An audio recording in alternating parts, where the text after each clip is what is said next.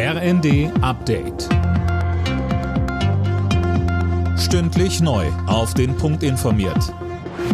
Ich bin Mia Hin. Guten Tag. Die Massenpanik bei einem Halloween-Fest in Seoul mit über 150 Toten hat weltweit Trauer und Bestürzung ausgelöst. Sönke Röhling, auch die Bundesregierung hat den Menschen in Südkorea ihr Beileid ausgesprochen. Herr Bundeskanzler Scholz schrieb auf Twitter, die tragischen Ereignisse seien zutiefst erschütternd und die Gedanken seien nun bei den vielen Opfern und Angehörigen. Es sei ein trauriger Tag für Südkorea, so Scholz weiter. Ähnlich äußerten sich Frankreichs Präsident Macron und US-Präsident Biden. Der südkoreanische Präsident Yoon ordnete eine Staatstrauer an. Diese Katastrophe hätte nicht passieren dürfen, sagte er in einer Ansprache an die Nation und versprach, den Vorfall gründlich zu untersuchen und sicherzustellen, dass sowas nie wieder passiert. Der für Januar geplante Start des Bürgergelds droht sich zu verzögern. Wie der Tagesspiegel schreibt, fordert die Union Änderungen, vor allem was das geplante Schonvermögen angeht, und droht damit, das Gesetz im Bundesrat zu blockieren.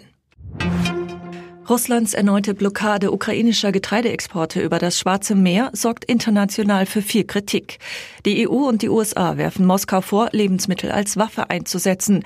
Damit werde die humanitäre Krise weiter verschärft. Genau das ist aber das Ziel, so der CDU-Außenpolitiker Kiesewetter bei Welt TV. Das Ziel dieser Getreidesanktionen, die Russland ja ausgesprochen hat, ist, Folgemigrationen zu erzeugen. Das ist ganz klar in Kauf genommen, dass aus Ländern des Balkans, des nördlichen Afrikas, dass dort die Staaten nicht ausreichend Geld haben, um sich Düngemittel und Getreide zu kaufen. Dadurch entstehen Ausweichkosten und damit äh, womöglich weitere Migration, die Putin massiv in Kauf nimmt.